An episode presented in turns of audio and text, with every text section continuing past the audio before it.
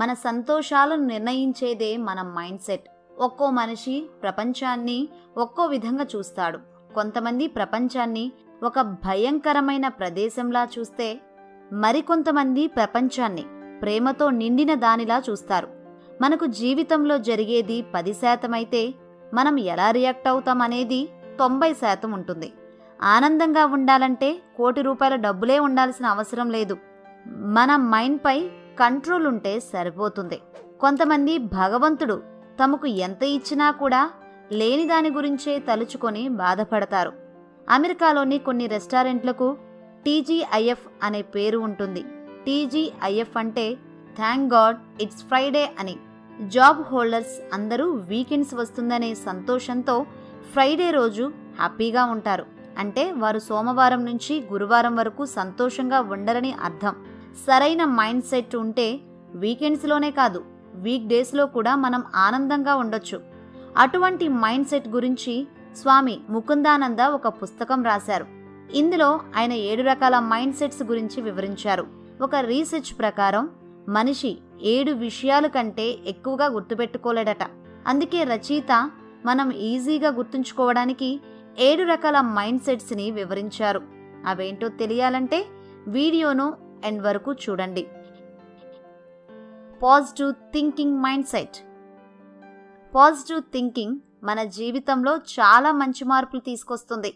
సరైన mind set మన కెరియర్లో ఎదగడానికి బాగా పనిచేస్తుంది. కంపెనీలు తమ ఉద్యోగులను తీసేయడానికి కారణాలేంటి అని ఒక సర్వే చేయగా తెలిసిందేంటంటే పదిహేడు శాతం వారు సరిగ్గా పనిచేయట్లేదని తీసేయగా ఎనభై మూడు శాతం వారి యాటిట్యూడ్ ప్రాబ్లం అని తేలింది. అంటే పని చేయడంలో మోటివేషన్ లేకపోవడం నెగిటివ్ మైండ్ సెట్ ఉండడం ఇతరులకు రెస్పెక్ట్ ఇవ్వకపోవడం వంటివి. పాజిటివ్ థింకింగ్ గురించి మరొక కేస్ స్టడీ కూడా చూద్దాం. పంతొమ్మిది వందల అరవైలో ఓ Harvard university professor teachers students పర్ఫార్మెన్స్ని ఉద్దేశించి ఒక డబుల్ బ్లైండ్ టెస్ట్ చేశారు. ఈ టెస్ట్లో ఒక ముగ్గురు టీచర్స్ని సెలెక్ట్ చేసి ప్రిన్సిపల్ ఆఫీస్కి పిలిపించారు. ప్రిన్సిపల్ వారితో ఇలా అన్నారు. మేము సీక్రెట్గా మిమ్మల్ని అబ్జర్వ్ చేశాం. అందరికంటే మీరు బెస్ట్ టీచర్స్ అని మేము తెలుసుకున్నాం. మీ ప్రతిభకు గుర్తింపుగా మేము ఒక మూడు బెస్ట్ స్టూడెంట్స్ని మీకు ఇస్తాం. మీరు వారికి ఈ సంవత్సరం చదువు చెప్పాలి అని ఆ ప్రిన్సిపల్ టీచర్స్తో అన్నాడు. తర్వాత ఒక ముగ్గురు విద్యార్థులని పిలిచి మీరు అందరికన్నా బెస్ట్ స్టూడెంట్స్ అని మేము తెలుసుకున్నాం. మీ ప్రతిభకు గుర్తింపుగా ఒక ముగ్గురు బెస్ట్ టీచర్స్కు మిమ్మల్ని అసైన్ చేస్తున్నామని చెప్పారు. నిజానికి వారు బెస్ట్ టీచర్స్ కాదు మీరు బెస్ట్ స్టూడెంట్స్ కాదు. కానీ అలా చేయడం వల్ల తమకు తామే బెస్ట్ అని నమ్మారు. అలా నమ్మటం వల్ల పోయిన సంవత్సరం కంటే ఇరవై ఐదు శాతం వారి రిజల్ట్స్ మెరుగయ్యాయి. ఇదంతా కూడా వారి పాజిటివ్ థింకింగ్ మైండ్ సెట్ వల్లే సాధ్యమైంది. మనలో పాజిటివ్ థింకింగ్ పెరగాలంటే స్వామీజీ ఒక చిన్న సలహా ఇచ్చారు. అదే కృతజ్ఞత భావాన్ని పెంచుకోవడం. ప్రస్తుతం మన దగ్గర ఉన్న వాటికి విలువ ఇవ్వాలి. లేని దాని గురించి దుఃఖించకూడదు. మన సబ్కాన్షియస్ మైండ్కి ఎల్లప్పుడూ పాజిటివ్ ఆలోచనలు పంపించడం అలవాటు చేస్తేనే మనం ఈజీగా పాజిటివ్గా ఆలోచించగలుగుతాం. Responsibility mind set.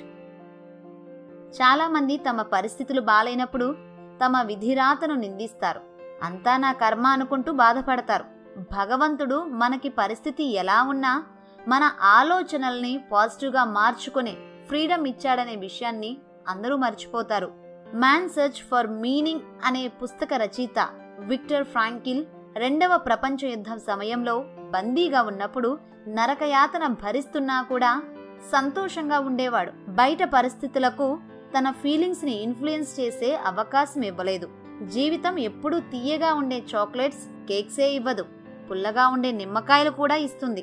వాటిని నువ్వు ఎలా స్వీకరిస్తావు అనేది నీ చేతుల్లోనే ఉంటుంది. కొంతమంది తన భవిష్యత్ తెలుసుకోవాలని విబిళ్ళూరుతుంటారు భవిష్యత్ తెలుసుకోవడం వల్ల ఏ ఉపయోగం ఉండదు. ఫర్ ఎగ్జాంపుల్ మీరు భవిష్యత్తులో మంచి కోటీశ్వరుడు అవుతారు అని చెప్తే ఎలాగో కోటీశ్వరుని అవుతాను కదా ఎందుకు కష్టపడడం అని అనుకుంటారు. అదే మీరు భవిష్యత్తులో తీవ్ర నష్టాలు పాలవుతారు అని చెబితే దాని గురించే దిగులు చెంది మీ ఆరోగ్యాన్ని పాడు చేసుకుంటారు. కాబట్టి మన పని మనం చేసుకుంటూ ముందుకెళ్తే భవిష్యత్తు ఎలా ఉన్నా సరే మనం సక్సెస్ అవుతాం. మన డెస్టినీని మార్చుకునే అవకాశం మన చేతుల్లోనే ఉంది. కాళిదాసుని తన భార్య చదువు రాదని నిందించినప్పుడు అతను తన విధిరాతను నిందించకుండా పండితుల దగ్గరికి వెళ్ళి సర్వశాస్త్రాలను అభ్యసించి కుమార సంభవం మేఘదూత రఘువంశం వంటి మహాకావ్యాలను రచించాడు. కాబట్టి పరిస్థితులు ఎలా ఉన్నా ఇతరులను నిందించకండి. అన్నిటికీ మీరే బాధ్యత వహించండి. ఇన్స్పైరింగ్ మైండ్ సెట్ కొంతమంది పరిస్థితి తమకు అనుకూలంగా లేకపోతే వెంటనే డిసప్పాయింట్ అవుతారు.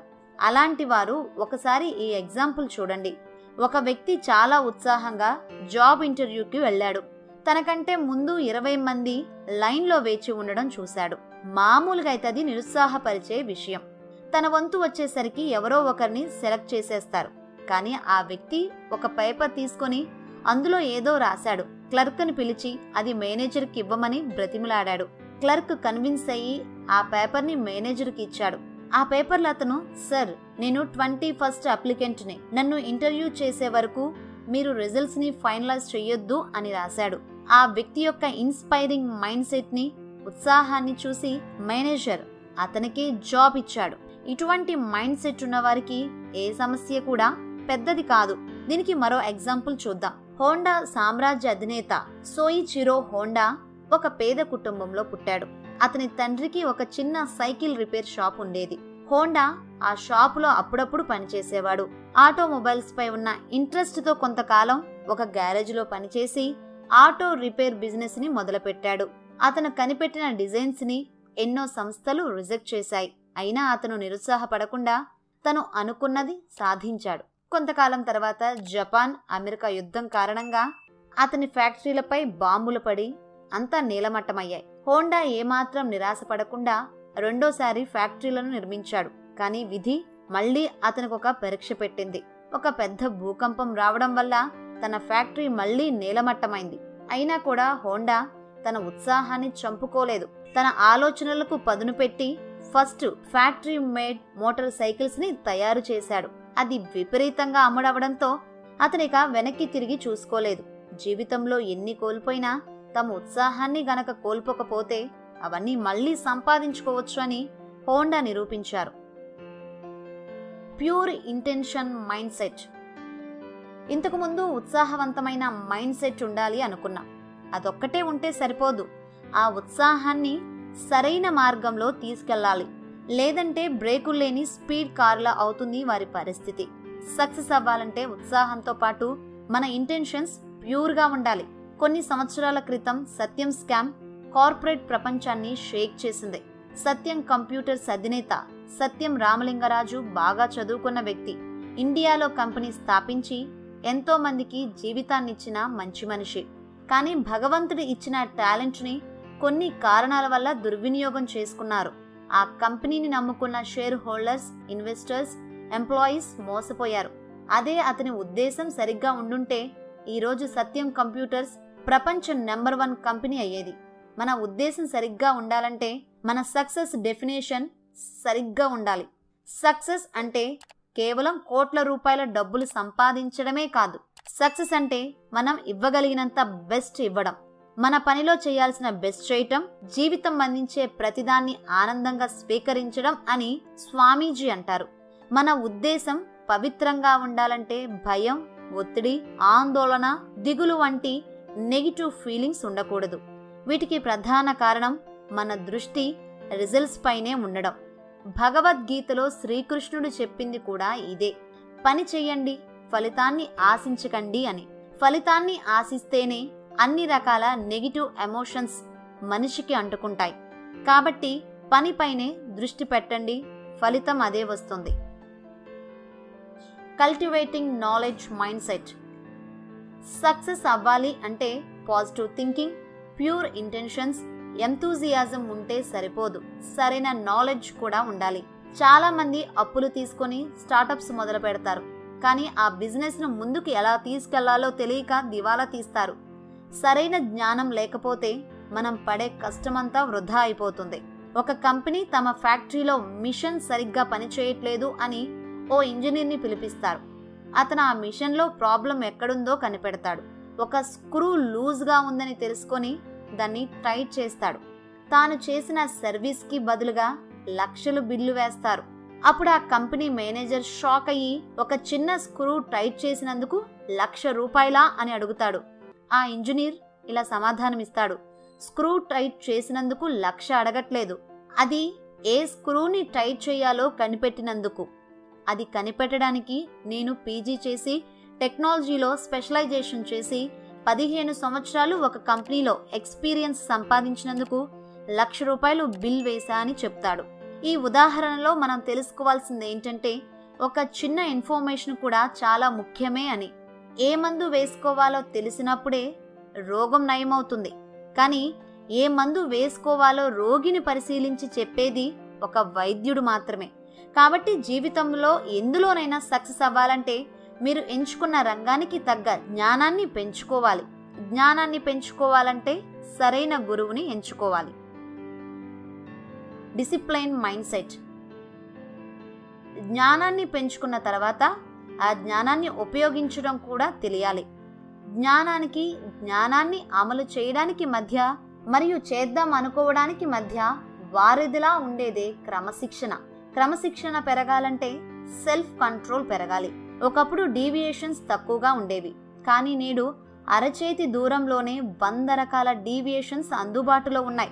మనం ఏదైనా సాధించడంలో ఈ డీవియేషన్స్ అన్నీ అడ్డుపడుతుంటాయి. క్రమశిక్షణ పెరగాలంటే మన అలవాట్లను కూడా మార్చుకోవాలి. ఒక రీసెర్చ్ ప్రకారం గొప్ప గొప్ప విజయాలు సాధించిన వారందరూ తమ తమ రంగాల్లో పదివేల గంటలకు పైగా కష్టపడ్డారట. అంటే పది సంవత్సరాల పాటు రోజు మూడు గంటలు ప్రాక్టీస్ చేస్తే ఎందులోనైనా ఉన్నత శిఖరాలకు చేరుకోవచ్చు. కష్టపడకుండా ఏది రాదు అని చెప్పడానికి ఒక ఉదాహరణ ఉంది.